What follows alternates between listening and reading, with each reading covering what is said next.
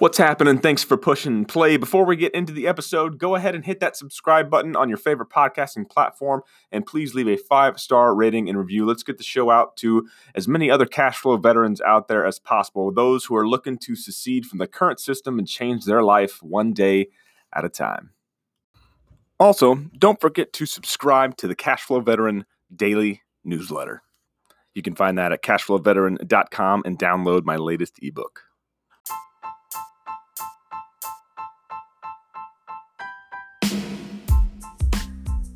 Welcome to Cashflow Veteran. This is John, your host.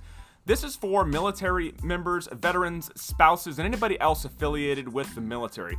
This show is where fighting for your financial freedom is just as important as your political freedom. Let's get to it.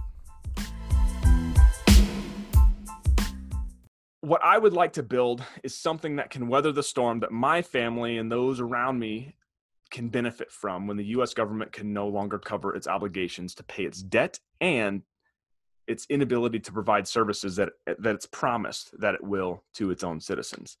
Uh, there's a uh, just a really crazy story of the FBI basically entrapping, almost killing, uh, until they almost got caught doing it, but they finally put him in a jail cell anyway, and now uh, he is uh, in Indiana. Uh, his name's Schaeffer Cox, and he wanted to build a system in Alaska where he was, and he was being very successful with it. Where um, they even had like an app or at least a, an idea called the Liberty Bell, where if somebody got pulled over by one of the cops, they would actually text some everybody that's in the Liberty Network. And as a part of being a part of this network that they had, one of the requirements was if somebody asks for help, you drop what you have you have and you go help them.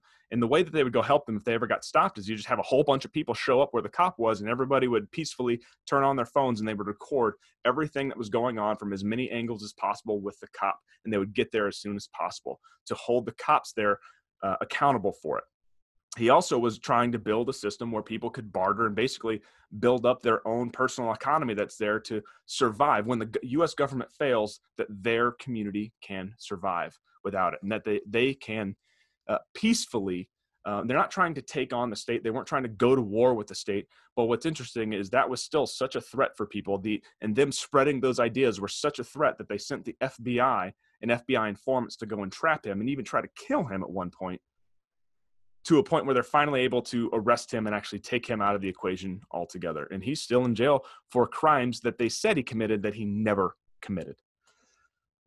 That's our US government for you. So, from the Fed's creation until now, this has been the end game central planning and central control of our lives by the experts. I mean, this has been in the works for a very long time. This is Woodrow Wilson's uh, desire. I mean, this is where the experts get to decide what it is. And it's a very uh, what's the what's the word I'm looking for? The hubris that these people have in order to do this is mind-boggling to me. It's such a puritanical strain of I know what's best for you and I'm going to take care of it. And it's it takes away the consent of everyone else and it's just crazy.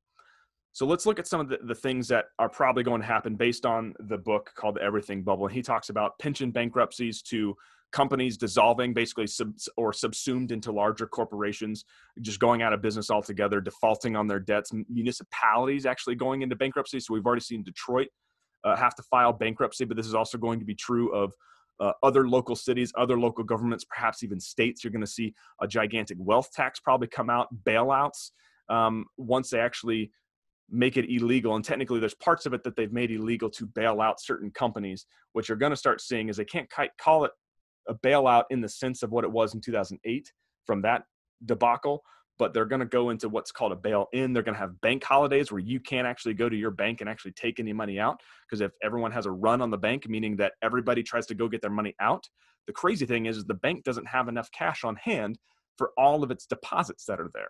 And that's crazy. And they're going to shut it down so that you cannot do that. Um, and the thing is, is they've already done this, uh, and they've already ran kind of this scenario, if you will, in the in in Europe, in the European Union. This is where the ideas of universal basic income come come from. Basically, the government giving you a subsistence wage, and hey, what if you don't get your uh, you don't do what they say. If you try to maybe homeschool your kids, you don't get UBI. You have to your kids have to go to public school. You don't get your uh, immunizations, you don't get your UBI. If you don't get, um, you know, if you break the law too many times, you don't get UBI. And so these are things of how they they get to control. And this is where the cash grabs come in, where they actually start phasing out cash. Uh, using basically kind of market tools, but then outright banning and making cash illegal. So we're headed for nuclear levels of QE. And this is one of the things that in Graham Summers really gets into and negative interest rates in order for the Fed and the US to fight another economic crash, even though they're the ones that are causing it in the first place. So Graham Summers systematically explains how we got to this point in his book, The Everything Bubble. And I don't know when the bubble will burst, no one does, but it will. COVID 19 certainly provided a pin to burst the bubble, and, and, they printed more money in four months than every bailout of the 2008 crash combined. And maybe they got a band aid put on, maybe they didn't. We'll, we'll have to see what the market ends up saying. Um, but you had record numbers uh, basically breaking the record from the Great Depression. We had more people out of work in that amount of time. And I don't know if there's really a way that we really bounce back from this, um, even though the numbers, even though we're, we're all, all time highs with the stock market. Again, as I said at the very beginning of this podcast, the stock market isn't the economy. And there's so many ways that they can manipulate it that don't show the truth until it's too late. And that's why they focus on it in the first place. But the crash that we have is going to be inevitable, but knowing when isn't the point. Another book I highly recommend is called The Skyscraper Curse uh, by a guy named Mark Thornton. Uh, he makes uh, some really important observations. Number one, about the Austrian business cycle theory.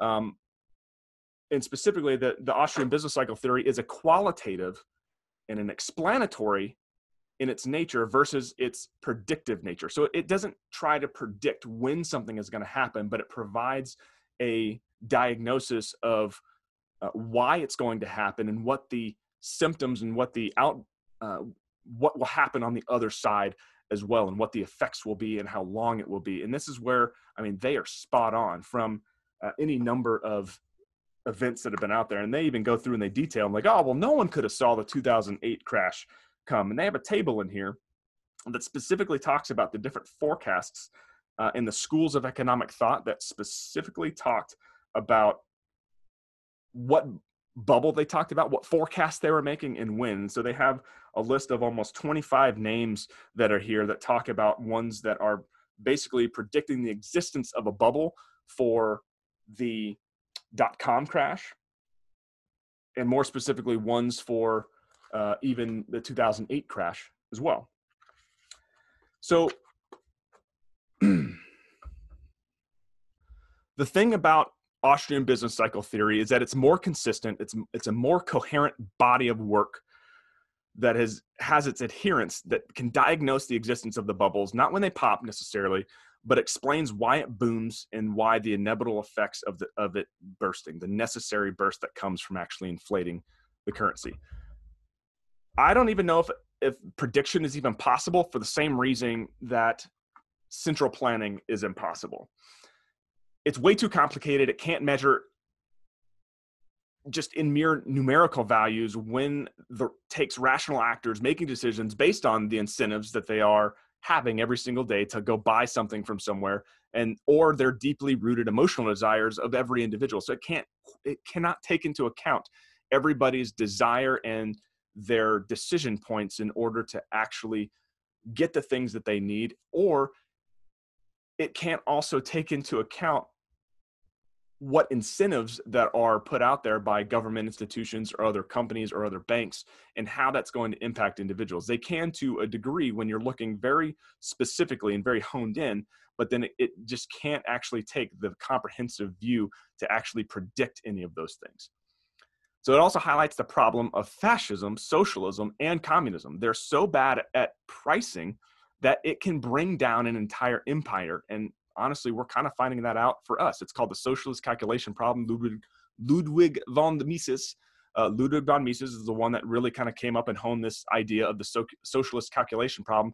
Is that when you centrally plan, it you are so bad at getting the pricing right that it actually cripples your ability to continue as a nation because the monetary is uh, monetary policy is so ingrained in central planning that it screws everything else up.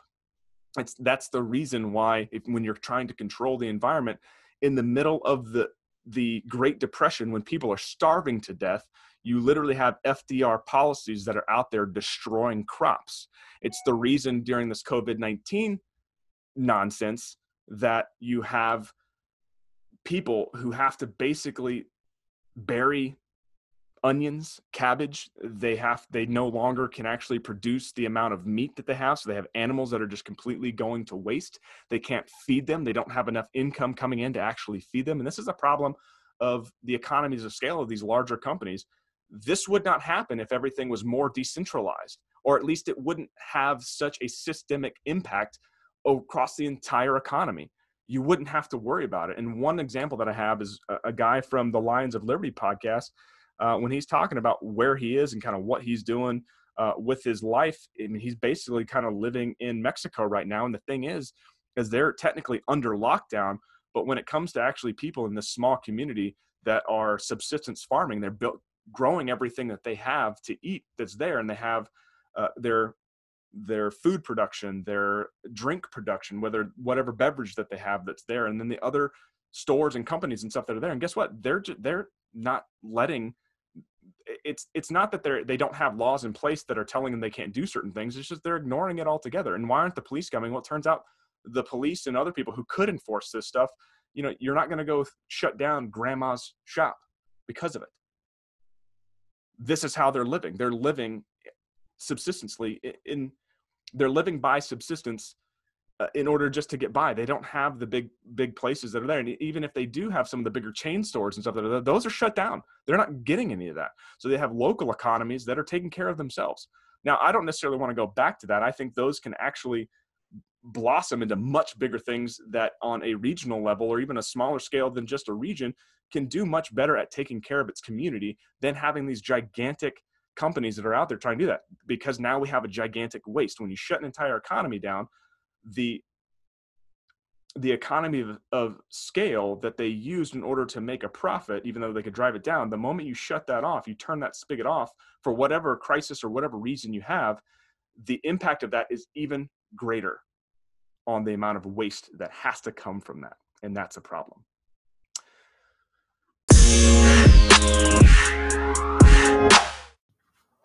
Want to know how I get my day started right and how I stay on task throughout the day? I've tried tailoring a bunch of different planners and journals to include, you know, what I'm grateful for, goal settings, habit tracking, and it always seemed that I was doing more work every single day just setting up my planner and keeping track of the whole thing. And then I discovered bestself.co and I got the self journal. And this was quite a few years ago. You can even check out my blog for one of the unpacking and a little bit of explanation there too. But it has all that stuff that I was trying to physically write in all right there in the pages has goal setting, daily habit tracking, has the agenda for the day, and a daily reflection. And each journal goes for a 90 day period so that you can keep track of your 90 day goals. Plus, the support they give you to get organized and plan that next 90 days is second to none. Well, right now, I'm actually trying to see if I like the self planner that actually covers a six month period. So I'm putting a lot more content out, and I like to see a bigger view of my weeks and my months while I still manage my daily activities, journaling my insights, scoring those goals that I've set for myself, and tracking my habits. And that's not all they got. They have a ton more. But if you're looking for the right journal or planner for you, check out Best Self. To support the go- show, go to cashflowveteran.com slash best self. And if you decide to buy through my link, I get to do more for the show and more for cash flow veterans out there who are seceding from the system. So, one great explanation of this whole socialist calculation problem is the complication in an article called I Pencil by Leonard Read as well. So, written in 1958, and he goes into how complicated it is just to make a pencil. A pencil. So, in fact, an individual cannot actually produce their own pencil without the division of labor in each industry or each entity that's there. And ultimately, individuals desire from those industries and how they price each at how they run their pricing at every stage of production. A really simpler explanation of this concept. And I mean, it's a really simple essay that he wrote to begin with. Uh, one of my favorite series that they have is called the Tuttle Twin series by Connor Boyack.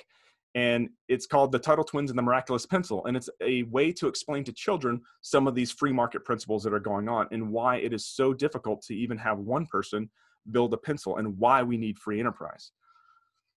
In fact, there are plenty of other works within the, the Austrian business cycle canon that explain the causes and the fallout of every single crash, why FDR made the Great Depression last for 10 years rather than overcoming it within the typical two to three year period. Uh, even if uh, Herbert Hoover, if he would have not implemented the policies that he implemented, which FDR basically expanded, we probably would have been out, out of that depression before FDR even took office. And it explains why deregulation or the evil of capitalism was not the cause of the 2008 crash. The movie in the book, The Big Short, it's certainly one that I love uh, going into, especially the movie. Has some of my favorite actors that are in there. And there are other movies that actually talk about the crash as well, but they don't go far enough to explain the government's role and the Fed, Federal Reserve's role in creating the bubble in the first place. They just blame it on capitalism and the greedy capitalists of the banking institutions and the housing institutions and the other people who are basically incentivized to go give loans, whether that's mortgage uh, brokers, whether those are the real estate agents that are out there. I mean, they're just responding to the incentives as workers, as people who are earning a living day to day. Those are the incentive. Those are the incentives that they were going by. Yes, they were incentivized by greed by government policy.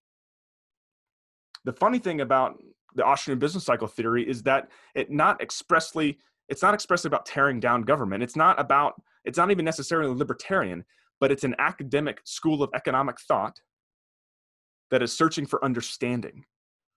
The other schools that are out there, uh, in my mind, from what I've seen, really seek power and tenure, whether that's on a board, tenure on a uh, editorial staff or a writing staff for certain news publications that are supposed to be the the premier news publication of the United States, or whether that's tenure in college or university systems. They also do it for influence for their own selfish reasons, even after specifically those theories have been discredited and have shown that they don't work.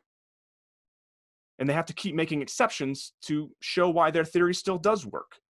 And then when those exceptions are tested, they still continue to do the same thing. And as it turns out, government likes the answers that are typically pro government. So they're going to give the government what they want by continuing down that line of reasoning. And it's also why the government doesn't necessarily want the truth, because who wants to be told that they're the problem?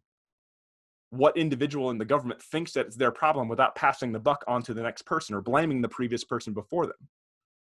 They don't have the same incentives that a free market has in order to take the responsibility of it. They can't. It is impossible. So, okay, fine. John, doom and gloom. I got it. What's the solution? So this is where I'm going to reintroduce Douglas McCormick. So we talked a little bit about kind of his perspective, where he came from as a veteran, why he talks about veteran issues where they are, and why his book kind of applies to them. And he goes goes through an appreciation of it. So your personal economy, that is your ability to provide value to people around you who are your family, your customers.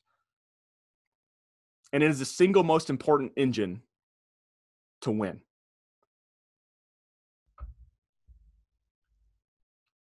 His book, Family Inc.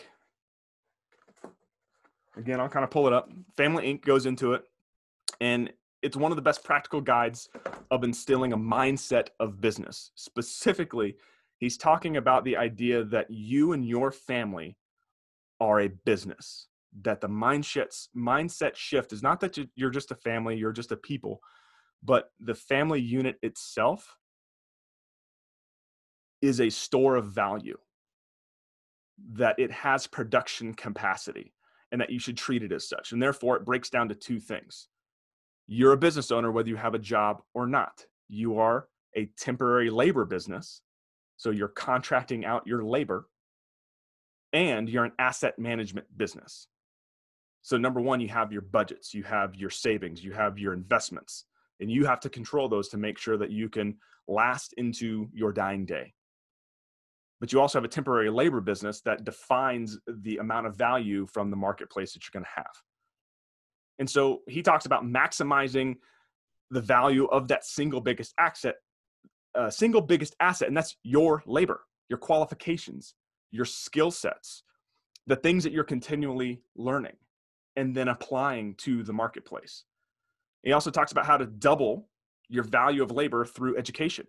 And so why how you can effectively leverage the education system if that's a route that you want to go down or at least uh, other edu- educating companies other ways of learning whether that's an apprenticeship a journeymanship what whatever that case might be and teaches you how to actually calculate an ROI how do you get a return on investment from whatever educational opportunity that you find that are out there? And while I do disagree with this a little bit he does go into the standard advice about going to college and what that means as far as your ability to make more money I think that is becoming less and less true. And I think when big companies uh, or even small companies start actually looking at apprenticeships, I think we're going to be bringing a lot of that back as our economy flattens out and, and people are actually able to work in higher orders of uh, higher orders of intellect, higher orders of need. Um, when automation really kind of takes over some of those other jobs, they're actually going to be able to then leverage their ability to learn and learn faster and then apply those things. And I think actually being having the more real world real world experience rather than trying to do a bunch of theory for four years and get a six figure amount of debt on top of it, I think it's going to make a lot more sense to actually do apprenticeships. Um, and, and when big companies and smaller companies actually wake up to that, it's certainly going to be something that uh,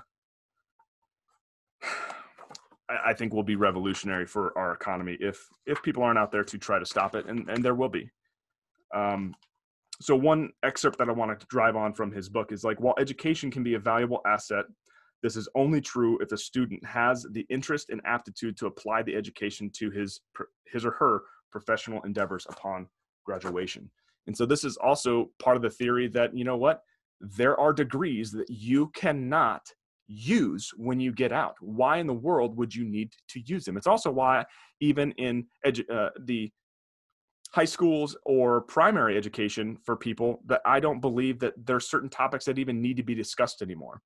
Um, why financial literacy isn't a part of it is beyond me. This is why I'm I am in favor of uh, homeschooling because there's certain principles that you can drive. You can allow them to do more entrepreneurial type of things and learn math principles at the same time that they're learning how to conduct a business. I think reading, writing, and arithmetic are some of the most basic things that you can do. And once they have those uh, well in hand, or at least mastered, once they have that literacy mastered, whether that's uh, literacy as far as being able to read and write, whether that's financial literacy, you're then able to apply yourself where they have the most amount of interest. Why in the world would you want to shore up a child's you know downsides if in reality they're going to blossom even further if you can focus on some of the things that they're really good at and let them really pursue those things. That's also why i love the montessori education system is because that that's kind of the basis of the model and we've seen our kids really blossom from that.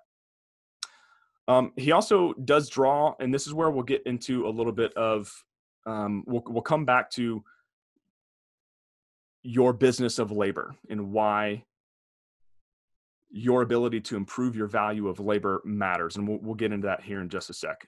So, as I kind of round out this idea, he also draws a good case for the insur- insurance structure. And I think there's a better way. And this is all, this comes back to why people should, you know, they say rather than getting a whole life insurance policy, you should get a term life insurance policy and then invest the difference. While that may be true to some extent on, and even when you look at some of the numbers, you can draw a case that that would make a lot of sense. The difference being, though, is when you get a whole life insurance policy, that's basically what the whole life insurance policy is doing.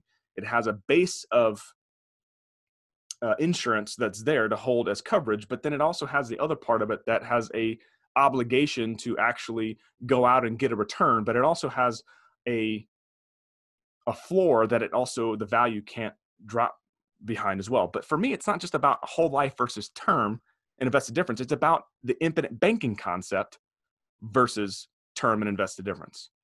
And I, I disagree with his assertion where he says, but they are not designed to be good investments and therefore should be bought sparingly.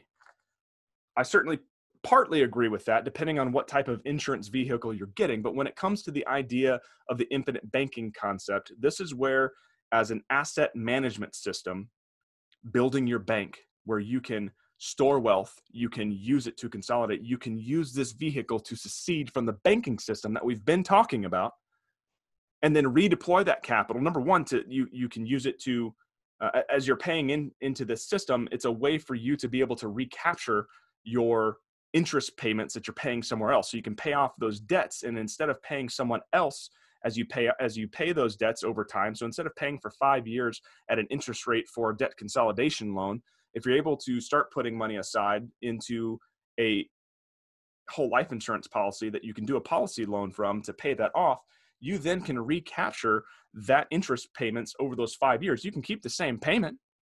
You don't have to pay it off really. You keep the same payment and you are now collecting that interest rate rather than the bank. And that is really where the power comes in of using something like this, where it's not an investment vehicle. I agree.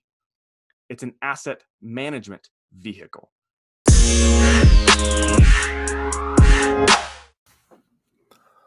Want to learn the history they didn't teach you in school?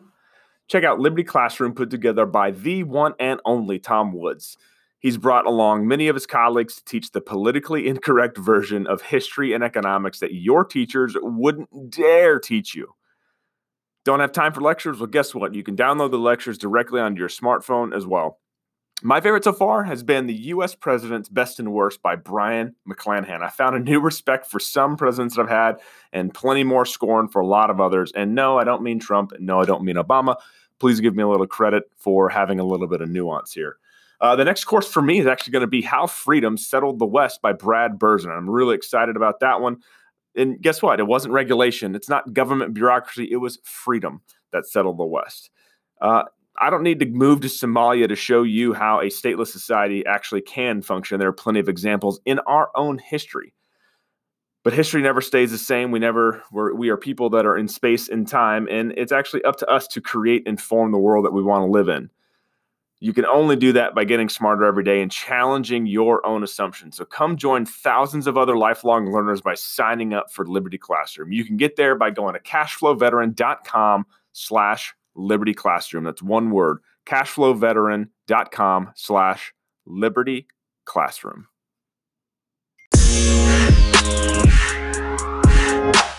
Now, there's other things that, that I could really talk about too, but let's also get into we're talking about beating the inflationary monetary system that's doomed to fail. We have to outpace it. We got to outthink it. We have ways to succeed. Now, while it might traditionally have been built to provide insurance, if there is a way to outthink part of the system where you can secede from the banking system where you no longer need it, why not do that? Why not find a way to secede? Why not find a way to outpace using your personal economy, to find a way to improve your single biggest asset, to maximize the value of that asset, and then to find a way that actually manages those assets in a way that really grows wealth and you can redeploy that capital where you see fit. It's a faster way of actually getting out. And this is where uh, he also talks about paying yourself what you're worth through entrepreneurship and this is where I 100% agree with where he's coming from. So you can uh, probability suggests that the path to significant wealth is not through traditional employment alone. Employment as a means of increasing skill and your value of labor, I think, is key. One of the things that Robert Kiyosaki talks about in Rich Dad Poor Dad and his other books is he, when you go get a job, why not go get a job at a place that has the best possible to gain a certain skill. So he worked at Xerox because they had the best sales program. And not that he loved Xerox, he wanted to go there because he wanted to learn from the best. So I also think that this is absolutely true when it comes to uh, learning how to increase your pie versus just divvying it up to pay off debt. This is where I, I disagree with Dave Ramsey quite a bit. Um, you'd certainly have to i would rather spend more to invest in myself and my skills because that will have a greater return when i go actually deploy my labor somewhere whether that's as a business owner or whether that's as a employee of a company especially if it's i'm going now that i gain skills that i get better paid as an employee but now i'm also at this one place of employment that is now paying me a certain amount because of the previous skills that I've gained, but I'm only there because I'm actually gaining a skill that I think that they can really teach me that's going to go back into a business that I've started. So I, certainly pay off debts. I, I think his Dave Ramsey's focus of paying off debts is good, but the amount of energy, the same discipline and energy that it takes to pay off that debt and to use that system and follow Dave Ramsey's advice is the same energy and discipline it will take to increase your skills, to find a way to improve your income, and to build your bank. It's the same principles and skill sets and discipline that it's going to take to use IBC, to use a first lien home equity line of credit as your new checking account. Now, that's a whole new idea. Don't worry about that right now. I will go into that much further down the line. But it's also using those same things to actually go learn, to actually put yourself in a place where you, you got to hustle. Now, I certainly understand where people, if you're living paycheck to paycheck, my wife and I have been there. In some cases, uh, we kind of still are there. This last year, I've just I've really been trying to gain as much stuff as I can. And building a business is you know a thousand times harder than I thought it would be. And even right now, I'm I'm specifically looking for employment uh, in sales. Um, I I tried some sales on my own, and I quickly realized that there's still a lot more that I need to learn. And so I've started you know looking for employment and and getting employed at a place that specifically does corporate sales and it's a it's a gun range that uh, is more like a country club where you bring people in. Now, I've worked on part time on the retail side uh, of that, and but I will be moving into the corporate sales side because that's another skill that I can learn through them, and it, it, it's a great program for me to actually gain that particular skill while I'm still building Cashflow Veteran, while I'm still building Papillion Digital Marketing, while I'm still doing these other things uh, for it. So, uh, one of the other things that says about uh, IBC is I think it's a much more powerful asset management system than anything else that's out there. Uh, one of the guys that actually talks about this, he has a book called uh, How Privatizing Banking Really Works, basically integrating the Austrian economics with the infinite banking concept. And uh, Carlos Lara and Bob Murphy co authored this book. And one of the things they really kind of get into is they uh, talk about basically list list what an ideal investment would be and when he actually has people that actually start listing all the things of what the perfect investment, the ideal investment would be, it actually turns out using a whole life insurance policy with the tenants of IBC, the infinite banking policy, it turns out that that actually is the ideal investment and a great ma- asset management vehicle to act as your bank and fund your purchases and allow you to secede from that system. Now, you can employ that right now and then we want to be able to take that and then apply it to your business apply it to your employment. So your current employment your current skills your current value of labor can fund that as you're going. That's part of the personal economy. You don't have to start a business right away in order to improve your personal economy that i like to talk about. Um, your personal economy talks about everything. It talks about your mindset. It talks about uh, if you need to go talk to a counselor to get to work through issues that you haven't been able to work with that have caused trauma in your life that's part of improving your personal economy. If if you have to go to marriage counseling because you and your wife even though you're trying to move in a certain direction or your wife's trying to move into a certain direction that change can scare the other person and cause all kinds of issues if it's not dealt with. So maybe going and talking to somebody as an intermediary might help you guys to be able to do that. I'm a big fan of actually being very open and honest and empathetic to that idea and that's part of growing your personal economy growing your personal economy means gaining skill sets and to kind of conclude this podcast episode, one of the biggest assets, and I've already alluded to it, one of the key skills in owning a business is learning sales and marketing. It is a primary skill for owning a business. So as you gain employment, use that employment as a means of gaining skills rather than actually having the employment itself as the ultimate goal. Now you can stay with that company for as long as you think you need to, but if you've tapped out of gaining that new skill and you need another skill, then do that. But at the same time, build a simple business. Keep your side business as simple as possible. Keep it as manageable as possible while you're gaining all those skills. That's why when it comes to cash flow veteran, that's why I focus on at least getting my daily email out to my daily email list to improve my copywriting because I should have been doing copywriting a long time ago. And I have a resource that I'm going to give you guys that's an affiliate link for me. Um, and so that's one way that you guys can support the show. But really, the value that you're going to get from it it comes from what I personally experienced.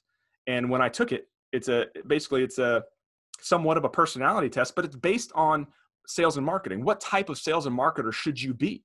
Because everyone's like, oh, I don't want to do sales, I don't do marketing. But if your only conception of what that is is to be a used car salesman or a pushy person that works at one of the clothing, um, a clothing store, whether that's you know maybe J.C. Penney's, maybe that's uh, buckle or something like that. You know what's the is the commission structure done in a way where it makes people more pushy when they go talk to you?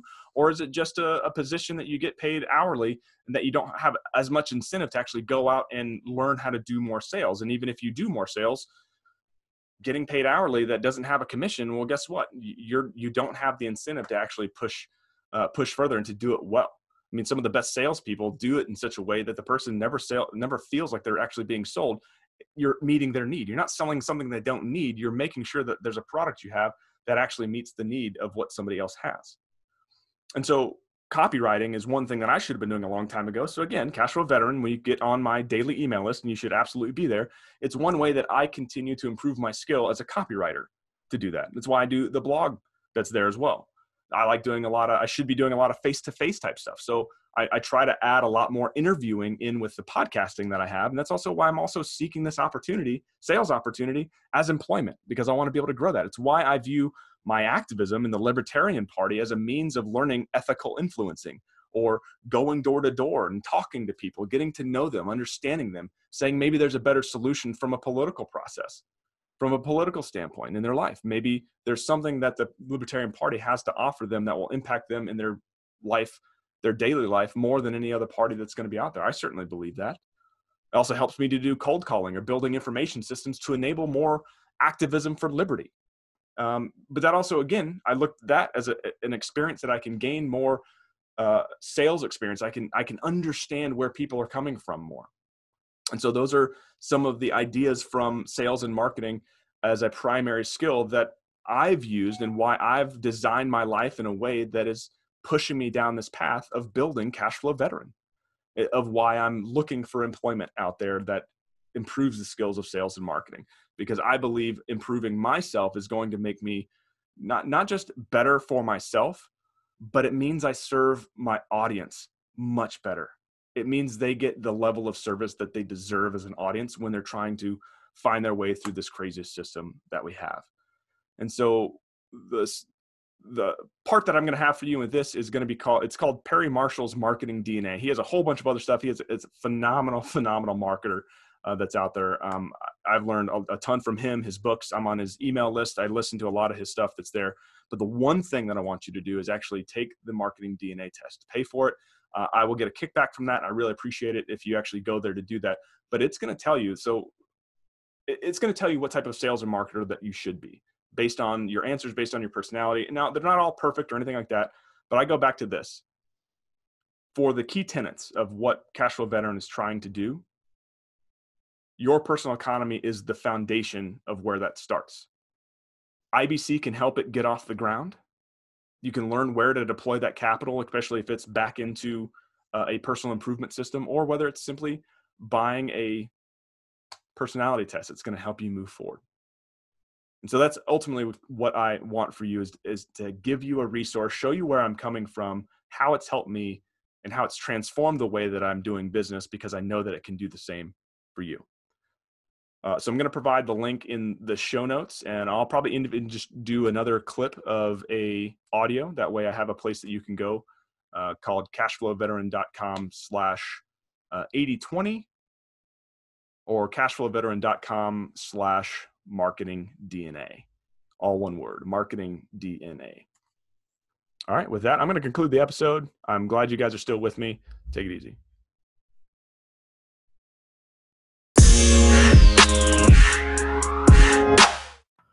Sales and marketing is one of the most important things for you owning or starting a business. In fact, when you're starting a business, you wear every single hat. And the thing is is we actually sell, influence, and market things every day by the types of shirts we wear, the shoes we wear, the watches we wear, the cars we drive. I mean, you name it, we are constantly advertising for someone else. Now, rather than just taking a whole bunch of different personality tests that are out there, some are obviously more scientifically valid than others. One of the best things that I did for myself was taking Perry Marshall's DNA marketing test. It answered the question should i be writing advertising shop copy? Should i be trying to do face-to-face sales? Should i try to do webinar should i try to produce more video content doing audio content? Should i try to get into negotiations? Should I take the time to be a website designer? And one of the crazy things that I found was I should be talking to people, I should be getting face to face, and I should be doing copy.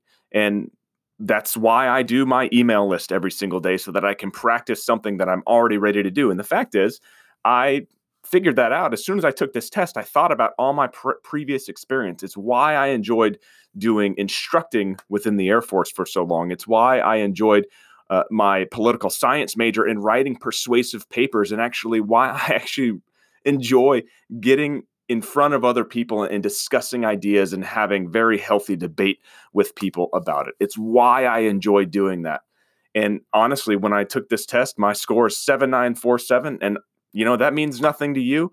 I just know specifically what I'm supposed to be focusing on as a sales and marketer has actually made it much more enjoyable as I've started building my business.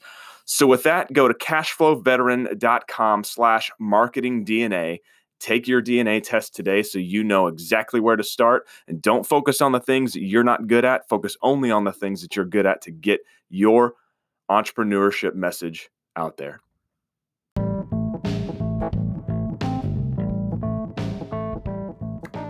That's the episode. Thanks so much for listening. I really would appreciate your support through any of the advertising, the affiliate links I share, or you can go to cashflowveteran.com slash support and click on the $5 tip jar uh, and send a cup of coffee my way. Also, I'd love to hear from you, and you can easily do that by downloading the anchor.fm app and leave me a voice message with a comment or a question or a topic that you'd like me to cover, and I'll see what I can do. With that, Take it easy.